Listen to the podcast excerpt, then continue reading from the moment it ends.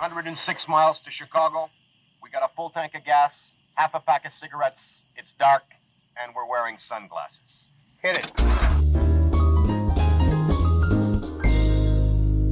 Herkese merhabalar. Finishing'in hazırlayıp sunduğu IMDB'si kaçın yeni bölümüyle beraberiz. Ben Salih Küçük. Ben Ömer Kula. Ömer hoş geldin. Hoş bulduk Salih. Nasılsın? Valla son programı desek. Yani ya benimle son- ikimizin olduğu son program. ya son son sen yani o, o başka. O özel diyelim. Ee, bu şey gizli gizli 9 gibi o gizli sezon finali. Ne yapıyorsun? Nasılsın? İyiyim heyecanla bekliyordum bu programı. Acaba son haftalarda birazcık böyle ulan zamanımız yok çok yoğunuz programlar birazcık zor gelmeye başladı. Bitince de muhtemelen 2-3 hafta sonra özleriz diye tahmin ediyorum. Evet. e, Alışmışlık çok tehlikeli bir şey bence. Bir de ben çok hızlı dönüyorum. Yani burcumdan mıdır nedir? Yanar dönerim biraz. Valla o zaman sen unutursun bir aya programı. Ne programı ya? Program mı vardı? Ne var elinde? Ee, şöyle bir sürü film var aslında da hangilerini söylesem. Şimdi şöyle başlayayım. Senin çok sevmediğin. Ya dur sevdiğin de bana bir yorum yaptın grupta. WhatsApp grubunda. Ben geçen hafta izleyebildim. Bu iki sene öncenin ya da geçen senenin aslında. Aynı Parazit'le aynı yıl mı bilmiyorum. The Farewell. Ee, Lulu Wang'ın Hmm. yönettiği. Bir tane yani bir Çinli bir ailenin hem göreneklerini göreneklerini görüyoruz hem de işte ailenin büyüğü e, büyük anne kanser hastası ama onun ondan saklanıyor.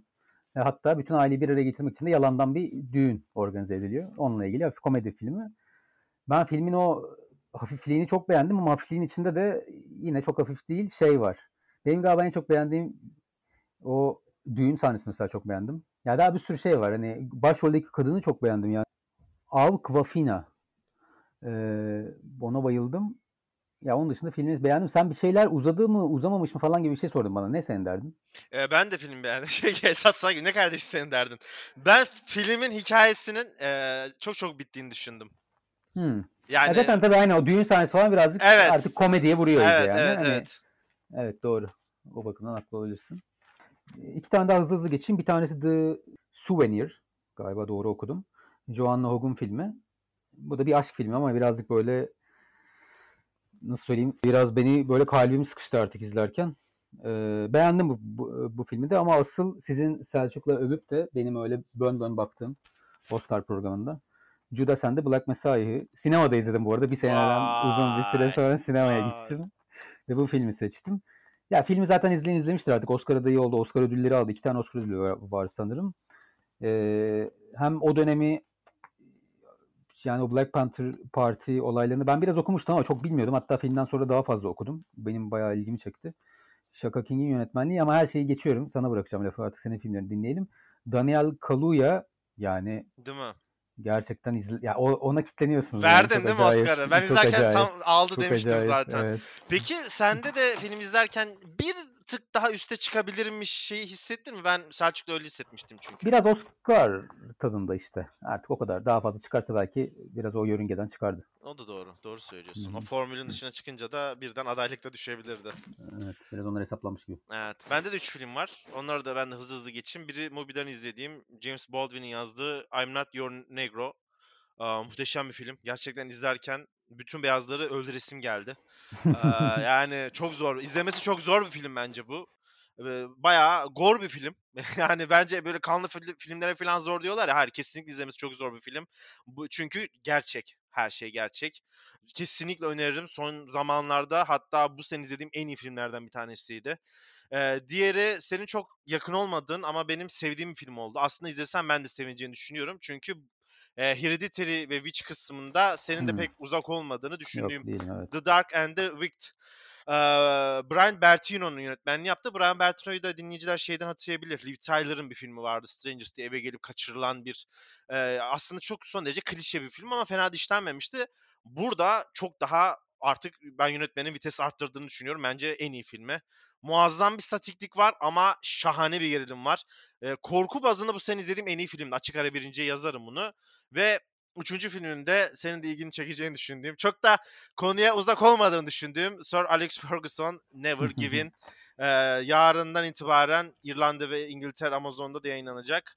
Ağzımın O, suları damlaya damlaya izlediğim muhteşem bir belgesel. Zaten e, türün yabancıları olmayan kişiler ne olduğunu şimdiden anlamıştır bile. e, disiplin ve başarı bu kadar yakışamaz başka bir insana diyeyim. Merakla zaten artık bu programdan sonra birazcık film izlemenin tempom düşecek benim.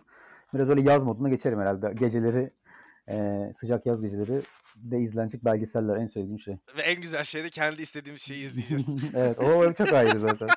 o zaman konumuza geçelim. Ee, şimdi delilik gerçekten e, filmlerin iyi olmasından ziyade zaten son 2-3 programdır bence filmler bayağı iyi. İyiydi. Bayağı iyi. Ben bugün de aynı şeyden bahsedebilirim. Ama ben Ömer 3 filmi aynı gün izledim ve o günün sonunda da pek iyi rüyalar görmedim. Gerçekten etkilendim. Onu Ha. soracaktım sana ya bu filmleri izleye izleye delirecek? Yani sana yazacaktım aslında bunu iki gün Evet. önce. Çünkü ben artık bir yerden sonra akli melekelerimi hafiften Evet. e, oynatmaya başladım yani. Evet. Bir Kaybetmeye de başladım. hepsi farklı farklı. Akıllı gelip deliren var. Deli olup akıllı olan var ama deliliği seçen var. Hepsinden var. Bayağı cuma pazarı gibi menümüz var. Ve istersen bu türde %99'un aklına gelecek ilk filmde başlayalım. One Flew Over the Cuckoo's Nest, Gugu Kuşu, 1975, Miles Forman ve 62'de Ken Kesey tarafından yazılan bir uyarlama bu arada. İstersen seninle başlayalım. Aslında bugün seçtiğim fi- filmlerin arasında hem aklımıza ilk gelen film olmakla birlikte izlerken şeyi fark ettim. Aslında delilikle en alakasız film bir yandan da. Şey olarak yani.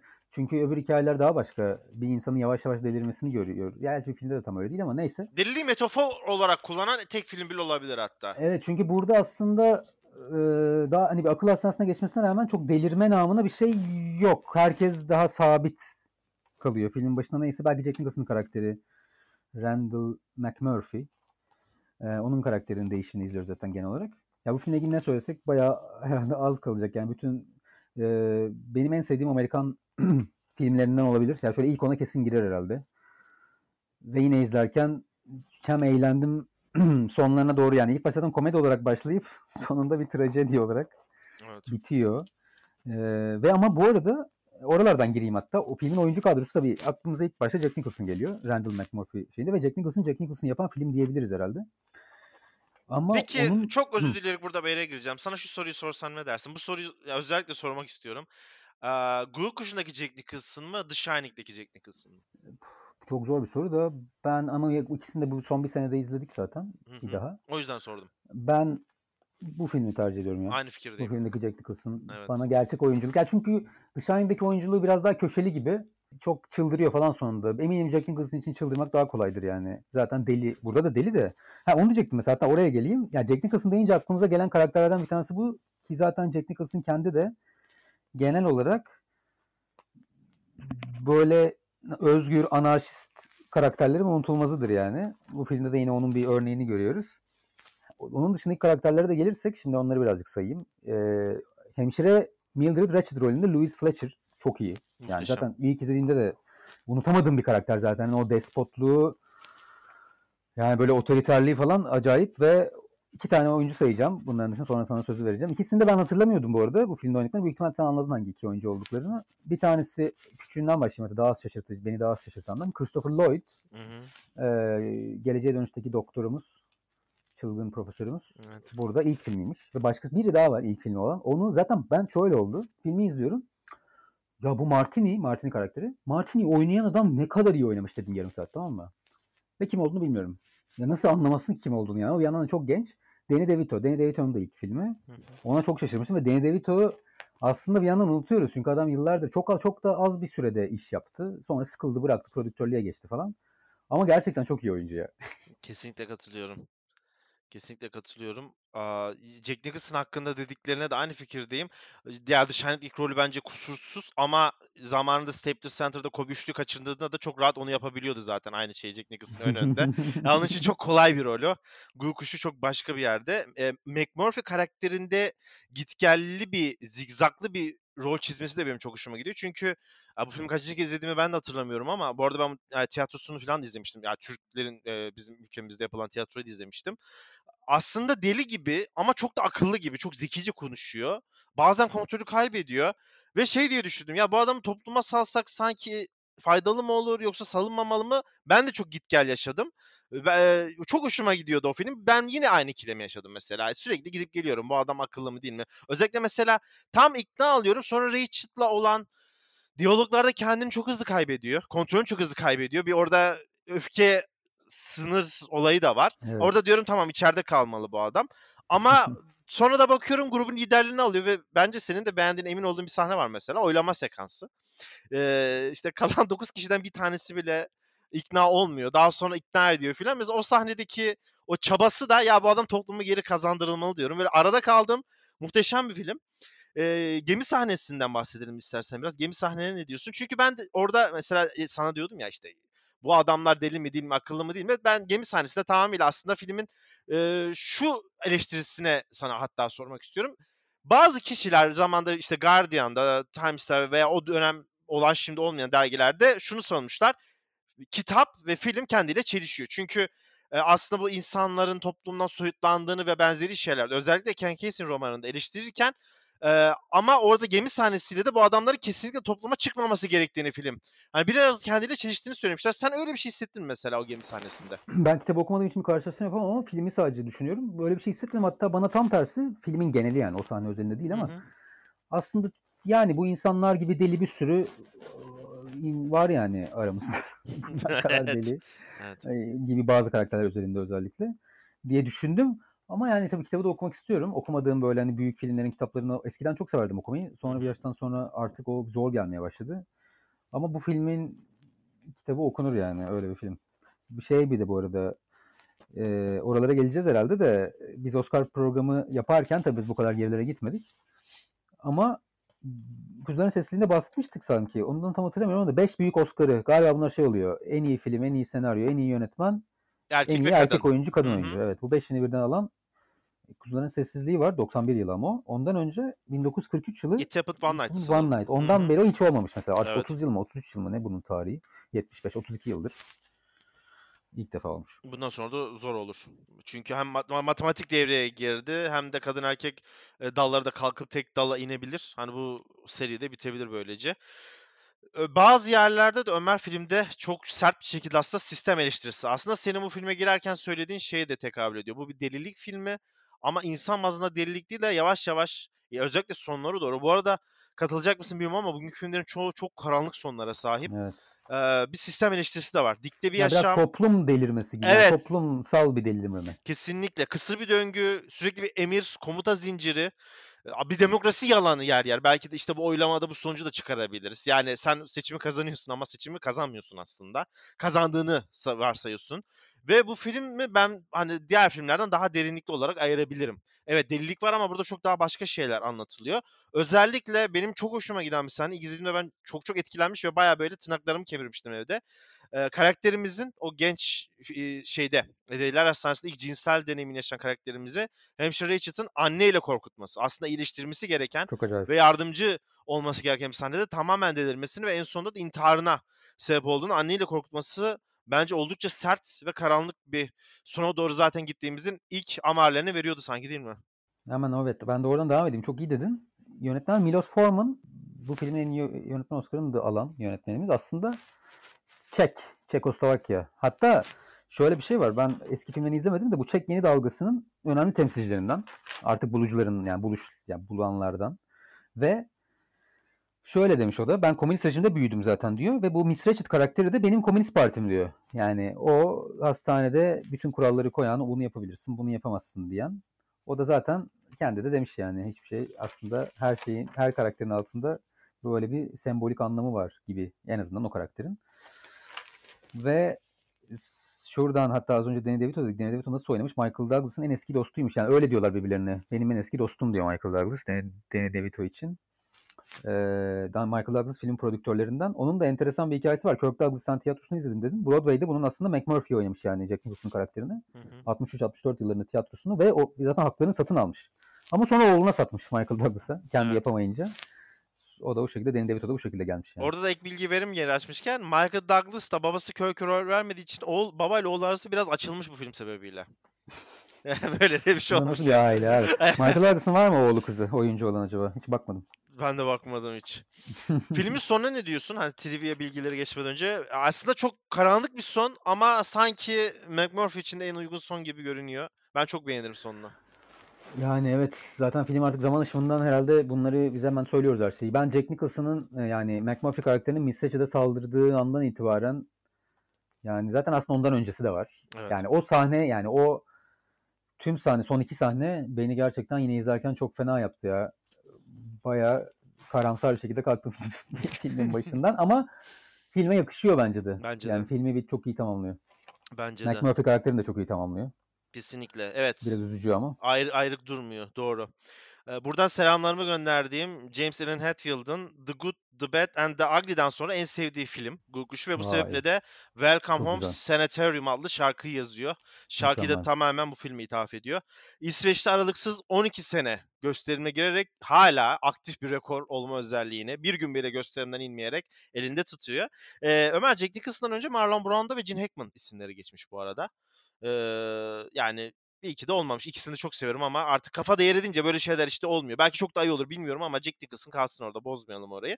Ve sana şunu sormak istiyorum. Biz bu konuyu şimdi senle de biraz sezon finali babında da konuşalım. Artık eskileri de gidelim. Çok konuşuyoruz ve buna çok fazla renk geldik. Bunun en ünlüsü de The Shining'de Kubrick ile Stephen King kavgasıdır. Hı hı. Şimdi Ha. burada yani yazar filmden tiksinmiş, nefret etmiş. Yanlışlıkla bir kere kanal açtığında bu film oyunu gördüğünde televizyonu kapamış. İzlemedim diyor aslında ama izlemiştir herhalde. Ben bu Çok bir, bir defa ben inanmıyorum. Ben Evet, ben bu yazar olamaz yani. Bir insan yazdığı filmini imkansız. Ya yani. çaktırmadan izlersin. Böyle erotik film izler gibi küçükken yandan yandan bakarsın bana. Hiç öyle be- beni yemesinler. Ee, sen sen de şunu söylemiştin sanırım. Yanılıyorsam düzelt. Aslında bu ego veya bu Hı hı. dik başlılık başarıya götür demiştin. Sanırım burada da aynısından bahsedebiliriz ya. Yani uyuşmak zorunda değiller bence veya kesişmek zorunda değiller. Yönetmenin de ayrı bir şey güzel olabilir bence. Yazarın da ayrı bir şey güzel olabilir. Ya genel olarak zaten bence bu normali bu geliyor bana artık. Yani yazarın e, kitabının filmini beğenmemesi. Evet. Bana beğenirse de daha, daha garip gelir. Sonuçta onun hayal ettiği şey bambaşkadır yani. İki insanın aynı şeyi hayal etmesi bayağı zor. Ama daha dışarıdan bakıp izlemesi lazım beğenmesi için. Yani kendi kitabı olarak izlediği zaman beğenmesi çok zor zaten. Doğru. İşte şu şey de ben izlemediğini söylemiş ama zaten Chuck Palahniuk de arkadaşıymış yazarın. Ken Casey'nin. O da zaten izlediğini söylemiş. Ama beğenmediğini de söylemiş. Hı hı. Tabii canım kankasını bozmuş. Şimdi yarın bugün sen bir film yapsan Ömer ben direkt onu bastırırım IMDb'de beğenmezsen diye. Bu işler hiç yani chat her zaman kazanır. Benim son notum eee, Sarah Paulson'un başrolünde oynadığı Ratched diye bir dizi yayınlandı eee, geçen sene Netflix'te yani Netflix eksklusif olarak bir gerilim filmi ve bir Google kuşundaki bizim Ratchet'ın aynı karakteri sadece önceki zaman yani Jack Nicholson'ın hastaneye eee, kadar olan zamanını anlatıyor. Kötü bir dizi eğer başlamadıysanız bu filmi dinleyip gaza gelip sakın başlamayın diyeyim ben de son not olarak. Benim de o zaman tek bir notum var. Filmin görüntü yönetmeni eee Haskell Wexler kovuluyor. Ama bayağı film çekildikten sonra. O yerine de bir, bir saniye. Ya Bill, Bill Butler geliyor. Sonuç olarak en iyi görüntü yönetmenliği ödülüne de aday gösteriliyor. Büyük ihtimal şey gösterilmiştir. ilk yönetmen. Ona bakmadım isim olarak. Eee, zaten Wexler de şey demiş. İkisi de belki ikisi birden aday gösterilmiş oluyor. Çünkü iki görüntü yönetmeni var filmin şeyinde Evet. e, kreditinde. Wexler de demiş ki filmde benim çekmediğim bölüm 1-2 dakika diyor. Yani öyle de bir durum var. E, Enteresan. İkisini birden aday gösterilmiş. Hatta ona tekrar bakacağım. Ömer istersen ikinci filmimize geçelim. Hı hı. Barton Fink, Coen kardeşler 1991'deyiz. Şimdi Coen kardeşlerle ara nasıl bilmem ama ben bayılırım. Hatta sanırım en sevdiğim kardeşler olabilir sinemada. Var mı daha iyisi? Yani şu an hızlı girdim ama sana en sevdiğim Yok kardeşler. ben bunu düşündüm ya filmi izlerken de hatta bunu da söylerim yayında dedim. Sen de çok iyi girdin. Şey bu e, hani ben ilk kim belli üçüncüyü hep değiştiriyorum dedim ya. En sevdiğim yönetmenler. İşte üçüncüye de arada giren yönetmenler Coen'ler. Çok sevdiğim filmleri var ya. Hatta bu Evet. film sayesinde biraz yine bazı filmlerin tekrar izleyisim var. İşte belki de istediğimiz filmleri izleyebildiğimiz bu dönemde önümüzdeki aylarda bir yine girerim herhalde. Hatta ben çoğu kişinin ya şöyle daha az sevilen filmlerini de çok seviyorum. İşte A Single Man falan aa, çok acayip hoşuma gidiyor. Oyun yazarı Barton Fink'in bir senaryo yazması istendikten sonraki bizim halk arasında ilham perisinin sıkıştığı anlardaki çıkmazını anlatıyor. Ya aslında baktığınızda hiç ilerlemeyecek bir senaryo gibi görünüyor. Yani şimdi ben burada Hollywood müdürü olsam ağzında pro viski o iğrenç adamlardan olsam kardeşim bu ne? Filmde de var bir tane. evet işte o ben olsam bu film tutmaz derim ama Koa kardeşler olunca yo sunum anlatım tekniği o kadar iyi ki ya fıstık gibi film olmuş. İşte Barton Fink diyelim. Aslında film gerçekten dediğin gibi hiçbir yerde ilerlemiyor bir Evet. yandan. Ve, ve, ve bu yüzden de zamanında çok eleştirilmiş. Hem eleştirmenler beğenmemiş hem çok az gişe yapmış. Kanda ödül 60 almasına rağmen. hatta. Evet. E, Nedeni de bu. İngilizlerin ya da Amerikalıların writer's block dediği bu işte yazar tıkanması. Onunla ilgili biraz da bir film aslında. Aynı zamanda delirme de var. Zaten onlar ikisi birbirine hep bağlantılı olur. E, Miller's Crossing'i yazarken Coen'ler tıkanıyorlar. Ve bunu bu filmle yapıyorlar işte. Yani benim de şu hayatta çok amatör kısa film denemelerim var. Bir tanesi böyledir. Yazamamıştım hiçbir şey. Bir tane kısa film yapmıştım 10-15 dakikalık. Yazamayan adamın hikayesi diye. Ben bilmiyordum bu Miller's Crossing'den böyle bir şey olduğunu. Ya benim çok sevdiğim Coen filmlerinden biri. e, Yani en sevdiğim 5-6 Coen filminden biridir. Ve izlerken yine yani hiçbir yere gitmeyeceğini bile bile bayağı eğlendim yani izlerken. Hatta şöyle eğlendim. Aslında çok da ya şey bir film. Hiçbir zaman emin olamıyorsunuz. Yani gülleyim mi Evet. yoksa gergin bir sahne mi bu? Özellikle John Goodman'lı sahneler beni acayip gerdi. İlk sonunda da gerilmekte haklı olduğunu bir kez daha filmi artık kaçıncı defa izlediysem o kadar kere anlamış oldum. Ya gerçekten yine ya çok bir tane program yapılabilecek üzerine filmlerden bir tanesi bu arada. Zaten hakkında o kadar çok şey yazılmış, çizilmiş ki sonradan yani. Her türlü sembolizmler bilmem neler hani onlara gireceğimiz bir program hani tek program olur anca yani bir saat. çok enteresan. Mesela filmin neyle ilgili olduğu konusunda tartışmalar var yani. Evet. Tam da oradan sana soru soracaktım aslında. Şimdi eee, senin Şampiyonlar Ligi puan durumunda yer yer birinciliğe yükselen David Lynch olduğunu biliyoruz zaten. Bayağı Lynch e, yani Koen kardeşler aslında çok fazla böyle metafor yok ama bu filmde çok fazla Lynch esintisi var. Ve bayağı bayağı sanki böyle şey gibi. De bu film bilmesem David Lynch çekmiş diyeceğim sahneler var. Aslında lineer gibi gidiyor ama lineer gibi de gitmiyor. İşte o lavabo sahnesi bir kaya kuyuya, in- kaya kuyuya böyle iniş Hani rüya başlangıcı mı değil mi? Senin de dediğin gibi 10-15 tane farklı tez var filmle ilgili. Ee, işte bak orada İlham orada başladı. Hayır İlham başlamadı. Hayır İlham başlaması için kadını öldürdü. Bir sürü tez var. Bu aslında biraz da senin anladığına bağlı olarak da farklı yönlere ev- evriliyor. Ee, ama bunun içerisinde de çok sert ve ince de dokunmuş bir Hollywood eleştirisi de var. Tamamıyla evet bir Hollywood eleştirisi. Zaten o da üstte olan bir Hollywood eleştirisi gibi gözüküyor. O sahne dediğim mesela o lavabodan içeri girilen sahne cinsel ilişki sahnesi mi diyorsun? Evet cinsel ilişkiden sonraki Onu sahne. mesela sonra şöyle açık yani çoğu eleştirmen şöyle yorumlamış. Biz bunu bu programda konuştuk o filmi. North by Northwest'teki trenin tünele girme sahnesinin modern Hmm. Coen versiyonu şeklinde. Bazıları çok fazla bir anlam ifade etmemişler. Sadece o sahnenin bir özelinde bir şey olduğunu. Lynch, ben Lynch notu almışım bu arada. Çok iyi dedin onu. Hitchcock. Hitchcock notu da almışım. Belki Evet. de bu yüzden. Evet. Bir Kubrick zaten etkileşimi inanılmaz. Otel aynı ya direkt Shining'in Evet, yavrusu. Aslında otel aynı. Hem öyle hem de otelde en çok esinlendikleri şey eee, çok enteresan. Birazcık programın ilerisine bir spoiler gibi olacak. Eee, Roman Polanski'nin eee, The Tenant filmindeki baş karakterin kaldığı binadan aslında çok etkilenmişler tasarlanırken, şey tasarlarken set tasarımını.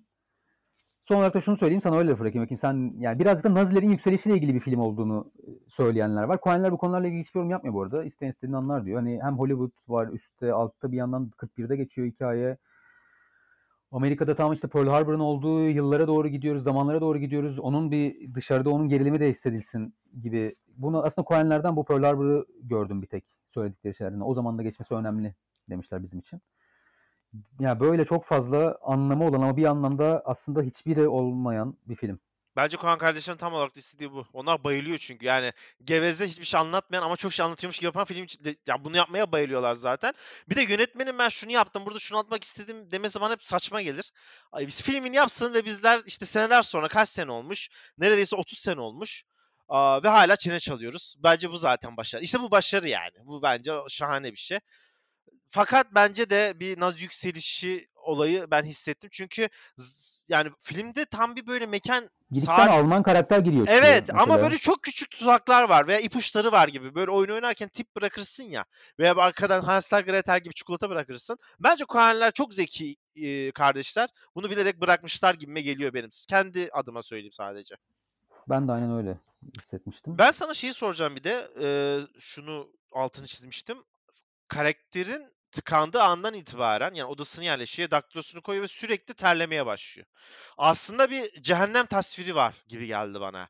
Ve en sonunda da bu ya odaya işte o diyalog konuşması, yanması yani biz yangını da görüyoruz. Tamamıyla artık zabaniyle mi konuşuyor, şeytanı kendisiyle mi konuşuyor? Ki zaten o diyaloglarda, otel odasındaki diyaloglarda ben senin dediğin gibi hiç rahat hissedemedim. Çünkü orada sürreal bir karakter var. Yani o karakter insan değil. Ağlaması Mesela kızgın mı mutlu mu hiç anlayamadığım Evet bir karakter oldu John sanki böyle her an neşter de atacak gibi sana. Böyle hiç kendimi güvende hissedemiyordum. En sonunda da alev alev yandığı sahnede gerçekten e, otele olan duyduğum güvensizlik ve tekisizlik tamamen artmıştı. Benim çok hoşuma gitmişti. O terlemenin de orayla bayılması ki birisi ben çok da metafor seven biri değilim. Ama bu filmden de beni rahatsız etmemişti. Ben bunu ekleyeyim. John Goodman'ın Charlie Meadows karakteri. Ya mesela hiçbir karakteri aslında karakterleri sevmekte zorlanıyoruz yani. Barton Fink karakteri dahil olmak üzere. Ama işte John Goodman'ın olduğu sahneleri ben böyle pür dikkat izledim yani. Charlie Meadows'u sevdiğimden falan değil de işte. Çok enteresan bir atmosfere girdi film onun olduğu sahnelerde. Mesela duvardaki fotoğraf, e, plajdaki kadın fotoğrafı Evet. filmde Barton Fink'in dış dünyayla kurduğu tek bağlantı gibi Evet. gözüküyor. Öyle bir sembolik bir durumu var herhalde. Ve Barton Fink Clifford Odets yazarı yani yazar bu bilinen bir Amerikan yazarı onu temsil ederken yani öyle düşünmüş. Hatta Coen'ler bir de W.P. Mayhew diye bir karakter var. O da yazar William Faulkner'ı. Orada arada bir tuvalette ikisinin Hı bir diyaloğu var. Ama Coen'ler tabii bunları da reddetmişler. Bunlar sadece e, biz ölümlülerin filmden çıkardığı şeyler. Evet, evet. Polanski ve Kubrick esintileri sen söyledin. Ben de son olarak şunu ekleyeyim. 1991 Cannes Film Festivali'nde en iyi yönetmen ve film dahil olmak üzere 3 ödülü kucaklıyor. Bu Çok da çok muazzam bir başarı. En iyi yönetmen ödülü vermemi, vermiyor sanırım artık Kan. Evet Aynı, vermiyor. aynı Hı hı. iki filme diye hatırlıyorum. Evet. Ben de o zaman şu iki notla bitireyim. Yine bir görüntü yönetmeni notu. Bu filme kadar üç filmlerinde koyan kardeşler Barry Sonnenfeld'le çok da iyi anlaştıkları yönetmen yönetmeni, yönetmeniyle çalışırken Barry Sonnenfeld bu filmden önce ben artık kendim yönetmen olacağım deyip bırakıyor bu işleri. Barton Fink de ilk defa Roger Deakens'la çalışıyorlar ve Roger Deakins inanılmaz bir iş çıkarıyor ve bundan sonra da Roger Deakens'la çok iyi bir birliktelikleri oluyor. Son notum da senarist Charlie Kaufman'a bir adaya düşseniz hangi filmi yanınıza alırdı dediklerinde Barton Fink'i alırdım. Yani Barton Fink'i almak ister miydin yanıma hatırla bi- tam bilemiyorum ama yani şu dünyada sıkılmadan izleyebileceğim tek film demiş. Bu da Charlie Kaufman'ın. Senaristin zaten yani şu an Ya, değil mi? böyle film. Zaten Evet. tam Charlie Kaufman kafası da biraz tabii tabii. yani. Bence de. Üçüncü filmimiz benim senin tavsiyenle listeye almanda benim senelerdir IMDB listedemde olan boş liste ama yeni izleyebildiğim A Woman Under the Influence 1974 John Cassavetes imzalı Ah yani işte bu programında bize bu faydaları oluyor. Aradaki listeleri eritebiliyoruz. Aile yani saf bir derinme var filmde. Gerçekten saf böyle e, Heisenberg'in met oranı kadar yüksek saf bir delirme var. Aile içi psikolojik şiddet, diyalog eksikliği, yabancılaşma, bu kalabalık içinde bir yalnızlık, her şey var. Ee, istersen seninle de başlayalım. Sen filmi eskiden, yani film sende demlenmiş, bende çok taze bir an, e, A Woman Under the Influence diyelim. Ya John, John Cassavetes'in çok filmini izlemedim ama her izlediğim filmi o yüzden daha çok izleyeceğim artık. İşte Faces'la Husbands izlemiştim. O iki filmi de çok severim. Yani hep her filmini seviyorum. Bu da diğer sevdiğim filmi. Ya dediğin gibi izlemesi bir de izlemesi zor bir film yani. Zor. insanın bir insanın psikolojisini o şekilde çok gerçek film. John Cassavetes'in biraz olayı o. Biraz böyle gözli sanki gözetliyormuşuz gibi hep bir his var filmde. Yani bir ailenin hayatına böyle bir küçük bir pencereden bakıyoruz gibi. Yani sinemanın sinemanın genelinde olan bir şey bu gözetleme ama bazı filmlerde çok daha fazla olan bir durum. Mesela mainstream Hollywood'dan tabii farklı Cassavetes ama bu filmle bir yandan da bayağı şeyi var. Mesela en iyi yönetmen Oscar adayı oluyor. Evet. Bu film yani hiç hiç Hollywood filmi değil yani. Asla, Böyle asla. çok uzun gösteriliyor her sahne. Yani böyle seni böyle artık için sıkışana kadar kat yok yani. Hani bir Hollywood filminde her, o sahnelerin hepsi yarıda kesilecekken John Cassavetes sonuna kadar gitmiş. Çok cesur bir şekilde. Ve senin ne düşündüğünü bilmiyorum. Mesela süresini uzun bulanlar var. Ben filmde onu çok hissetmedim. İki buçuk saatlik bir süresi var sanırım filmin. Bana okey oldu yani. Hiç öyle bir fazlalık hissetmedim filmde izlerken. Zaten filmin olayı yani o sana fazlalığı da hissettirmek birazcık yani. Tabii tabii ya ben seninle yazışında şakalaştım da şimdi dört tane delilik film üstüne bunu izleyince artık bana da yavaş yavaş alttan gelmeye başladı delirme sembolleri ama filmi tek olarak baz aldığımız zaman zaten ben olumlu özelliklerini saydığım zaman senin de tamamıyla uyuşuyor. Bu arada Hollywood formülüne asla yani ne Hollywood ne Oscar hiçbir şey değil. Çünkü bir giriş yok, gelişme yok, sonuç yok. Aslında bir bağlama da yok. Birazdan da bundan sana buradan bir sorun var. Ee, ve bence en önemlisi şu an eee, bu Hollywood'un evet diyebileceği bir film de değil. Eee, ya şöyle söyleyeyim işte çok fazla gerçeklik var çünkü filmde. Yani bu gerçek olamayacak e, kadar gerçek bir film. Şey dedin gözlem yapılıyor dedin. Ben de şurada hatta bunu yazmışım. Patlama anları, krizler, tartışmalar çok gerçekçi, çok hayattan diye bu bir, bir cümle düşmüşüm. Sonra da şunu dedim. Ömer bu filmle ilgili negatif eleştirilerin bazıları şuradan gelmiş. Çok tiyatral vari.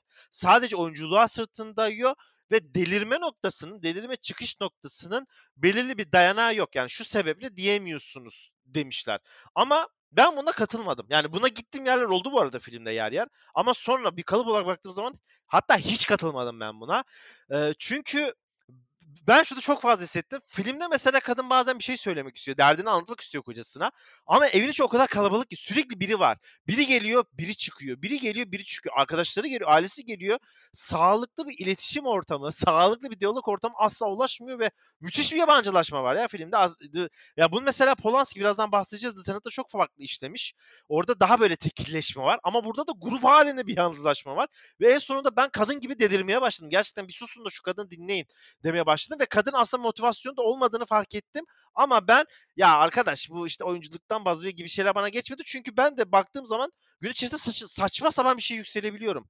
Yani ve 10 dakika önce diyorum ki ya ne kadar gereksiz yükseldim. Bu bana geçti. Yani bu saf delirme bana tamamıyla geçti. Bu sebeple de ben filmi çok beğendim. Yani Jenna Rowlands'ın harika oynadığı Mabel karakteri özelinde yani Mabel karakteri filmin başından beri aslında deli gibi gözüküyor. Evet. Ve ben de şöyle hissettim. Belli bir sürecin sonunu izliyoruz biz. Yani Kesinlikle. bu kadın nasıl delirdiğini tam görmüyoruz ama artık delirmiş halini görüyoruz. Ama bir yandan filmin son sahnesi çok enteresan. Yani o artık climax oluyor ve en sonunda çocuklar uyuyor ve aralarında bir konuşma geçiyor karı kocanın. Ben orada şunu hissettim. Peter Falk'un oynadığı Nick karakteri de deli aslında. Evet. Ya bunlar iki deli yaşıyorlar abi yani. Evet. Tamam kadın birazcık fazla delirdi bir yerde belki. Öyle bir dengesizlik oldu. Ama herkes bir yandan deli gibi yani filmde. Ee, mesela kapılarında private yazıyor. Yani evinde kendisi bir acayip. Ben bir de kadın karakterinde şeyi fark ettim. Ya böyle mükemmel bir eş ve anne olmaya çalışan bir kadın da var or- ortada. Her şeyi çok doğru yapmaya çalışıyor.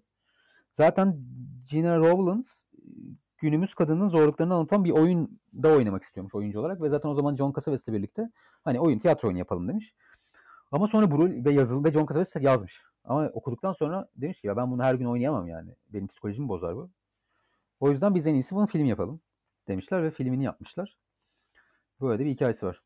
Birilerinin hatıra defteri bana çok hatırlatmıştı zaten. Yani o Erdal Beşikçioğlu'nun tiyatrosundaki Hmm. ve şey demiştim ben de yani bu senin verdiğin notu bilmiyordum bu arada ve ne kadar yorucu bir rol demiştim. Her gün delirmek çok yorucu bir şey bence. Oscar alamamasına da üzüldüm. Daha sonra araştırdım baktım. Ee. Oscar gelmemiş buradan ama ben bayıldım gerçekten oyunculuğuna. Şey gibi bu. yani böyle bazı oyuncularda oluyor mesela Shang-Chi gibi. Filmden sonra etkisi kalabiliyor veya Heath Ledger Dark Knight'taki gibi. O kadar yıpratıcı bir rol. Ee, sana da teşekkür ederim bu filmi. Bana izlettirdiğin için diyeyim buradan. Benim başka notum yok. Bu ben de son bir notla bırakayım. Ee, Polanski'yi de çok anıyoruz yine spoiler ileriye doğru. Gerçi bu ileriye doğru değil artık da. John, John Cassavetes mesela e, Polanski'nin de oyunculuk yaparak da para biriktirmişliği var. Kendi filmlerini çekmek için. Hatta Rosemary'nin Bebeği filminde ki oyunculuğuyla da en iyi yardımcı erkek oyuncu Oscar adaylığı vardır. Evet. Şimdi benim en beğendiğim yönetmenlerden bende de yer yer ilk üçe girip çıkan yönetmen Martin Scorsese, Shutter Island 2010. Ee, en beğendiğim aktör de var filmde. Leonardo DiCaprio. Yani modern aktörlerden.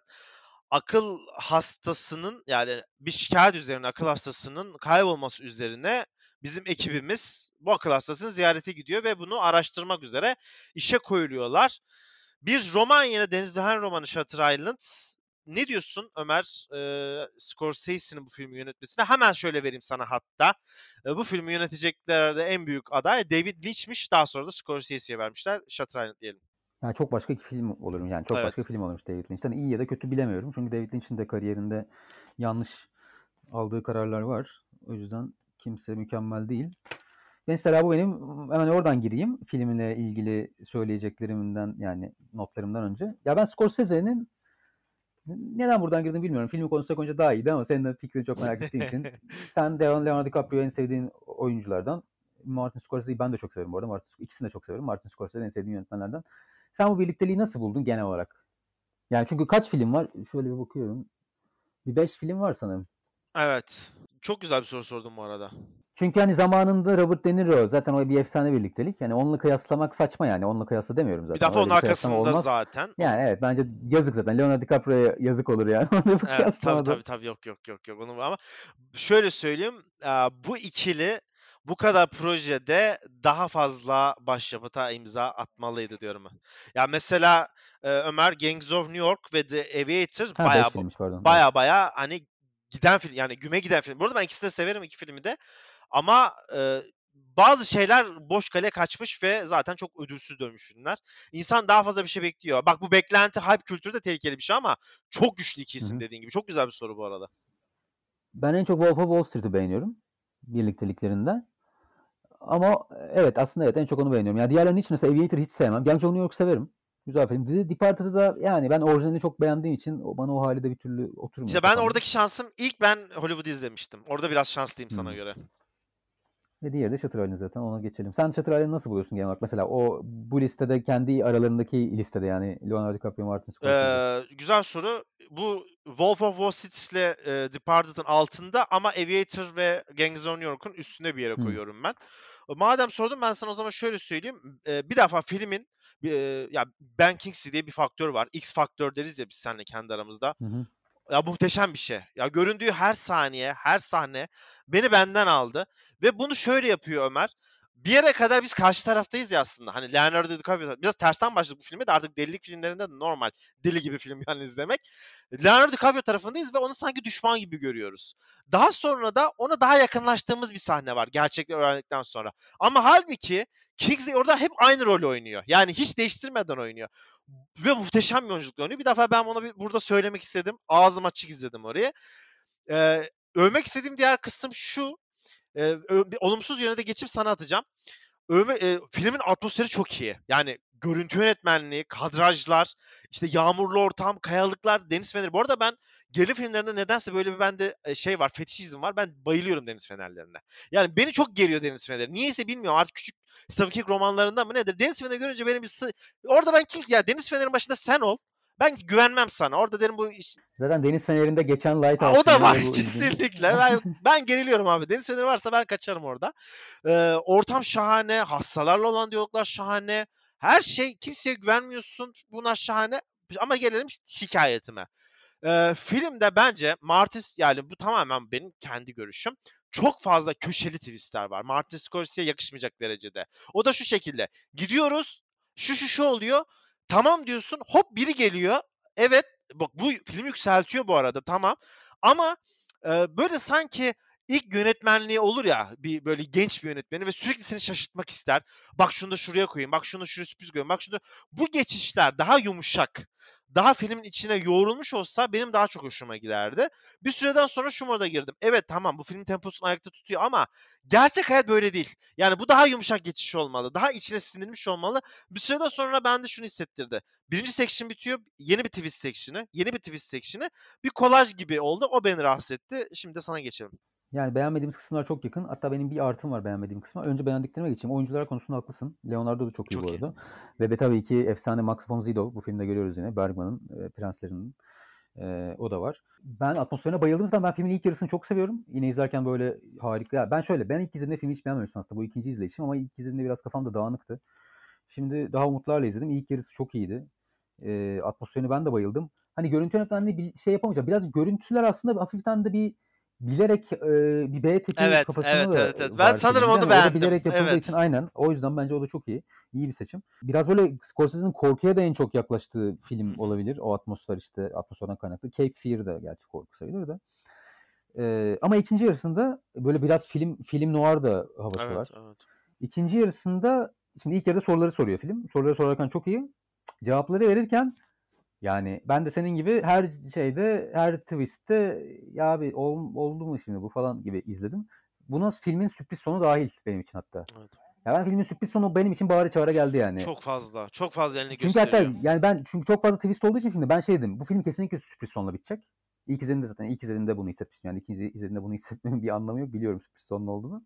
İlk izlediğimde o yüzden beğenmediğimi hatırladım filmi izlerken yani. Hep böyle bir filmde seni ulan sonunda bizi acaba nasıl belimizi bükecek bu film diye izliyorsun. Evet. Onun çok bence şeyini veriyor, ipucunu. Evet bir de bu izlediğimde ben de fark ettim. Aslında ilk izlediğimde de anlamıştım ama o kadar fazla ipucu var ki. Yani durmadan film. Mesela ben yani hiç haddime değil bu ukalalığı yani yanlış anlamasın kimse ama ben sadece kendi açımdan söylüyorum. Ben burada şey olsam bir Martin Scorsese'nin tanıdığı olsam derim ki Martin amca gel şu flashback'leri atalım derim seninle be. Çünkü çok belli yani karakterimizin alkol sorunu var belli. Eşiyle bir sorun yaşamış belli. Durmadan savaş ortamına dönüyoruz. Militarist bir sorun var. Yani Leonardo DiCaprio'nun karakteri çok sorunlu. Ve bu adamın akli melekeleri yerinde değil. Bu 10. dakikada falan anlıyorsun sen bunu ve bu kadar şeyin sana hızlı verilmesi beni direkt şuna itti. Evet sonunda bir şey olacak. Yani sonu bu filmin sonu belirlediğimiz ilerlikte gitmeyecek. O beni sadece arası. Daha filmin sonu önceden bilmek eksi puan mıdır artı puan mıdır bu da burada arada tartışılır. Ama çok fazla virajlı yola giriyoruz. O beni biraz yordu. Çünkü senin o ilk yarıdaki gizem, diyaloglar çok iyi. Bizim karakterimiz durmadan artistik yapıyor ukala. Ama çok fazla yön değiştiriyoruz ve en sonunda şey diyorum. Tamam şu olacak bu olacak hadi abi sonuna geçelim ve esas sonu görelim moduna geçiyorum. Artık şey istiyorsun. Hadi şu artık filmin sonu öğrenelim de kötü anlamda değil ama. Ha, son öğrenelim de bitirelim ne olacak çok merak ettim. Ama bu artısı şuna bakıyorsun. Arkana bakıyorsun ki sen filmden çıkmışsın çok olmuş aslında. Yani filmin o yolundan çıkalı çok olmuş. Tamamıyla bir puzzle'a dönmüş olay. O beni rahatsız ediyor. Aynen katıldım. Benim sadece iki notum var bunun üzerine. Filmde Hitchcock tadı da var bu arada. Zaten ekibe de Vertigo filmini izletmiş Scorsese. Filmi çekmene yani çekimlere başlamadan önce yani herhalde ekibe de Vertigo filmini izlemeyen yoktur. Yani ekibe Vertigo filmini izle- izletmiş notunu gördüğümde biraz şaşırdım zaten Evet. de. Bir daha izlemişler diyelim. Onun dışında da yine bir kitaptan ayarlama çoğu filmimiz olduğu gibi Deniz Lehane'nin kitabı. Aynı zamanda Mystic River ve Gun Baby Gun'un da yazarı. Ben River'ı da çok severim bu arada. Bence çok iyi film. Ben e, Ömer mesela bugünkü filmler içerisinde yine çok karanlık bir son olduğunu düşünüyorum bu arada. Leonardo DiCaprio'nun filmin sonunda deli taklidi yapar gibi kendi ölümüne gitmesi, kendi idamına gitmesi. Bence mesela Gul Kuşu'ndan daha karanlık bir son gibi geliyor bana. Ama o işte geçişmesi yumuşak olsa beni daha vururdu. O bir daha hoşuma giderdi. Onda insan tamam diyorsun bunu da anladım. O benim hoşuma gitti. Benim de Aa, son notum filmle ilgili Shutter Island, e, Martin Scorsese'nin box office olarak en başarılı filmi ünvanını hala sürdürüyor. Bu da son notumuz olsun. Ben de not yok zaten. Ağzına sağlık. Ve şimdi gelelim e, son filmimize. Hem e, yönetmenliğini hem de oyunculuğunu yaptığını kişiliğiyle örnek olan son derece Roman Polanski'den bahsedelim istersen biraz. E, şimdi Ömer'le konuşuyorduk işte burada filmi alalım mı almayalım mı diye. Sonra dedik ki son 3 programda da son 4 program içinde de Kevin Spacey vardı. Burada da Roman Polanski'yi översek biraz e, yani filmini tabii ki kendisini değil. E, filmini Abi zaten Kevin Spacey şimdi geri dönüyor. Biz mi ayağa kaldırdık adamı? bu arada gerçekten evet Kevin Spacey de geri dönüyormuş sahalara. E, Yani onu bir şey yapmayalım. Öldürülebiliriz. O konu hakkında konuşmamayı tercih ediyorum. Ama istersen Ömer bir 30-40 saniye Roman Polanski'nin kendisi hakkında konuşalım. Çünkü böyle konular yanlış anlaşılmaya son derece müsait konular. Ee, siz bunu Selçuk uzun uzun konuşuyorsunuz ama ben kendi adıma konuşayım. Çok kısa sana pas atayım. Ee, The Tenant'ı veya Delilik Üçlemesi'ni işte Rosemary olsun diğer olsun. Filmleri övmekte bir sakınca yok bence ama e, Roman Polanski'nin adi bir şerefsiz olduğunu söyleyebiliriz rahatça. Ya ben ben sinemanın hatta sanatın artık sen yaptıktan sonra yaratıcısından koptuğunu düşünüyorum Aynen. insanlardanım. O artık kendi başına bir varlık haline geliyor. Ee, ama mesela geçen seneye önüne geçen seneydi galiba Sezar ödülü aldığında ve çıkanlar kalkanlar oyuncular oldu. Adele çıktı mesela. Kalktı protesto etti. Yani artık hala ödül alıyor olması bana beni rahatsız ediyor. Yoksa geçmiş filmler artık hani film olmuş bir olan bitmiş bir şeyden bahsediyoruz zaten. Yüzde yüz aynı fikirdeyim. Statik olarak kalmalı her şey. Bıraktığı eser dursun biz izleyelim. Ama bu statiklik dinamizm evriliyorsa ve hala aktif bir yerde ödül veriliyorsa, alkışlanıyorsa bu benim için bir sorun. Ve ben de orada mesela orada olsam terk ederdim kesinlikle. Bence zaten kadınlara yapılmış çok büyük bir aşağılama oradan ödül alması. O da başka bir konu. Aa, ama bu The Tenant'ı öveceğimiz anlamına da övmeyeceğimiz anlamına gelmiyor. 1976'da Delilik Üçlemesi'nin parçalarından bir tanesi. Benim e, üçlemede en beğendiğim film çok enteresandır. Genelde insanlar Ros- Rosemary Baby'yi tutar ama ben bu filme bayılıyorum. Yine bayıldım. Ve Roman Polanski'nin oyunculuğu da bana çok iyi geliyor bu filmde yönetmenliği kadar. Bunu da söyleyeyim. Ve e, Trelko- Trelkovski'nin a- apartman macerasına seninle başlayalım. Benim için de Repulsion, Rosemary'nin Bebeği ve Tenant şeklinde gidiyor da aralarında çok az fark var Bence yani. de, O yüzden bence de. eşit seviyor gibi de olabilirim yani. Zaten Polanski'nin de sevdiği konular. Hani biz delirme Repulsion da vardı benim listemde. Sende bu vardı. Roman Polanski'nin bir filmi daha var galiba delirme. Aslında yani Ninth Gate'e bile gitsen yani Girer, girer, 90'larda girer, çektiği, o bile birazcık delirme yani. O yüzden sevdiği konularda yine böyle zaten yani sevdiği konularda böyle bir yönetmenin film çekmesi ortaya güzel bir film çıkaracağını şimdiden gösteriyor gibi. Biraz film aslında sadece delirmekle de alakalı değil. Yani delirmenin bir parçası onda. Filmde bir yabancılaşma, yabancı olma hissi var. Zaten Roman Polanski de kendisi Polonyalı ve hayatın çoğunu Fransa'da yaşıyor. Çünkü bu tecavüz yani şöyle anlatalım hani bilmeyenler vardır belki de hani bir de böyle yani 13 13 yaşında bir- biri 13 biri 14 galiba biri de 15 tecavüz davası var. Birini de kabul etti. Ama işte Fransa mesela ona hep kucak açan bir ülke olduğu için çoğu filmi Fransa çekiyor ama Fransa'da yabancı yani sonuçta ve biraz aslında filmde Paris'te geçiyor. O da var filmde. Evet. Hani Fransa'da yabancı olmak bütün komşuları mesela onun yabancı olduğunu duyunca ona böyle bir hani üstten bakmaya başlıyorlar falan. Hani filmde delirmekle birlikte bu yabancılaşma ve hatta buna biraz biraz hatta ondan da bahsedeyim çok zamanımız yok. Hızlı geçeceğiz gibi. Filmde mesela Kafka etkisi de var. Hem dönüşüm yani anksiyete mesela Kafka romanlarında neler var işte anksiyete, kafa karışıklığı. Ne bileyim suçluluk, Yalnızlaşma. işte yabancılaşma dedik, cinsel bunalım, işte paranoya hepsi var yani. Biraz oradan da etkileşimli. Kesinlikle. Eee, zaten aslında bu üçlemelerin hepsinde yani Rosemary Baby'de de hissediyoruz. Bu yabancılaşma ve yalnızlaşma. Ve hiç, filmdeki hiçbir karaktere güvenememe. Yani onun gözünden baktığımız zaman herkes öcü hortlak gibi görünüyor bizim gözüme, gözümüze. Eee, film ilerledikçe aslında bir alışma, uyum. Ya, be- ya optimist bir karakter var bence bu arada filmde. Sürekli uyum sağlamaya da çalışıyor. işte sevgili yapmaya çalışıyor. insanlarla kaynaşmaya çalışıyor. Son derece de naif ve kibar bir karakter izliyoruz. Ama buna rağmen hiçbir zaman o e, toplum içine kaynaşma dediğimiz olay gerçekleşmiyor ve kırılma çok hızlı. Çöküş çok hızlı başlıyor. Aslında şey de var bir yerde Ömer. işte filmin sonunda benim çok hoşuma giden aslında beni çok korkutmuştu. İzlediğimde ben çok korkmuştum. Bazen işte korkma böyle ucuz jump scare'lere gerek yok. Ee, şeyde övmüştük senle David Lynch'te, Mulholland Drive'da, açık alanda bir olmayan bir jump scare gibi. Burada da bir cümle beni ilk izlediğimde o zaman küçüktüm başımdan almıştı. Ee, önceki kendinden önceki ki, ki, kiracının atladığı bir yer var ve daha sonra oraya camdan aşağı baktığı zaman bizim yeni, yeni kiracımız e, benim için hazırlıyorlar diyor burayı. Ben çok korkuyorum o mesela diyalogdan. Yani Hı. film filmin spoiler verip hala bu kadar korkutması bence inanılmaz bir başarı. Artık ne olacağını görüyoruz ama biz sadece o dönüşümü, o çılgınlığı yaşıyoruz. Benim çok hoşuma gitmişti. Ya o kadar bak aynı şeyleri ben de hissettim. O kadar hani aynı şeyleri yazmışım hatta buraya. O paranoya ya adamın paranoyak olduğunu bilmene rağmen korkuyorsun.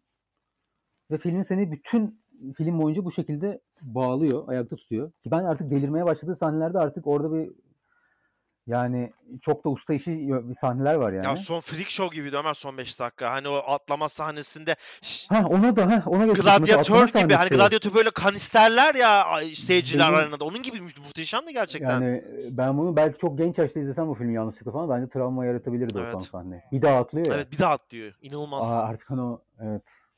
Tamamen kendini yani yok, yok etme üzerine. İşte delirmek öyle bir şey olabilir yani en azından böyle böyle bir çeşit de var. Beni o yüzden hani hem korkuttu hem etkiledi ya. Aynı vallahi. fikirdeyim. Ya ben şu sen hani şey düşündüm. Çok basit fikir gibi ama mesela çıkıp bir atlaması beni çok yordu. Yani şöyle yordu. Rahatsız oldum. Bitsin istedim artık o sahne. Çok korkutucu geliyor bana. Bu filmden, bu filmden ben çok korkuyorum ya. Öyle söyleyeyim ben. The Tenet beni rahatsız ediyor. O sebeple de çok başarılı bir film bence. Var mı başka notun Tenet'le ilgili? Yok bu kadar not, not O yok. zaman gelelim eee, seninle bu sezonun son köşesine. Eee, adını burada sığdıramadığımız ama birkaç cümlede geçmek istediğimiz delilik filmleri sen başla istersen tek tek gidelim yine. Tamam birer cümle geçeceğim. Macbeth yine Roman Polanski'den. Apocalypse Now biz bunu hafiften çekimini konuşmuştuk. O yüzden almadık. Francis Ford Coppola'nın. Evet. Haneke Ben izliyor. Haneke filmleri her seferinde burada yedek listelerde sürünüyorlar maalesef. Ee, ve M. Fritz Lang'ın. Emmy. Buradan da Haneke'ye sözümüz olsun. Yeni Evet sezonda ya. onu artık bir program yapacağız. Ömer benim de 5 filmim var. 2-3 tanesini sevdiğini çok iyi biliyorum. Ee, Mila Jovovich'in kocası olan Event Horizon, Paul Anderson Event Horizon filmi. Belki Hı hı. çok fazla B-movie ama benim çok çok hoşuma gidiyor. Senin de sevdiğini biliyorum. Hı hı. Çünkü çok freak bir film. Take Shelter, e, benim çok severim bu filmi. Minimalist bir film, iyi bir film. The Machinist, Severim. e. Christian Bale'ın yine doğru e, performanslarından bir tanesi. E, biraz da gerçek bir hikaye dayandığı için Das Experiment bence çok çok iyi bir film. Remake'i var, O da uzak durun. Ve son olarak da ben Black Swan'ı burada bir, bir, bir cümleyle de adını almak isterim. Çok beğendiğim bir filmdir Black Swan. Ya aslında ben şeyi alacaktım burada. Mesela onu kendi listeme almamıştım. Black Swan'dansa Aronofsky'nin e, pi sayısı. E ya evet filmi. evet evet doğru. O tamam o bayağı saf saf delirme filmi. O da saf delirme. Evet kesinlikle bak yüzde yüz katılıyorum ona. E, Az önceki şey gibi Evander Under Influence gibi saf bir delirme var. Hem takıntı hem delirme. Bence o çok daha yorucu. Yani takıntı artı delirme çok daha yoruyor. Ee, şimdi artık seninle de son program yaptık. Var mı eklemek istediğin, yorumlamak istediğin? Uzun bir maraton oldu. Aralık Aralık 2019'dan beri değil mi? Yaklaşık Bir bir buçuk buçuk, yıl. yıl. Tam bir buçuk yıldır beraberiz. Vallahi güzel filmler iz- yani zaten film izleyen bir insanım ama yani bu Evet. sayede birazcık daha fazla en azından filmleri an- analiz etmeye çalıştık. Daha bir değişik kafayla izlemeye çalıştık en azından. Ama bir 3 aylık ara hepimize iyi gelecek ya. Evet. Kafa dinleyelim. Yani 34 35 program oldu. Aa, hani 5 filmden yapsak 170 180 film yapar ki müthiş bir rakam bu da. Ee, Bir de izlediğimiz filmler böyle şey yapamıyorsun. Elinde şurayı hızlı hızlı saramıyorsun. Hepsinde bir şey var gerçekten. Ucuz filmler izleyemiyorsun. Müthiş bir hı. maraton oldu. Bundan sonraki programımızda bir tane daha bir konu ağırlayıp IMDb'si kaçı biz de artık sezon finaline doğru uğurlayacağız. Ömer bir buçuk yıl için çok teşekkür ederim. Ağzına sağlık. Yeni sezonda görüşmek üzere. Bir buçuk yıl boyunca bizi dinlediğiniz için teşekkür ederiz. Kendinize çok iyi bakın. Hoşçakalın. Hoşçakalın.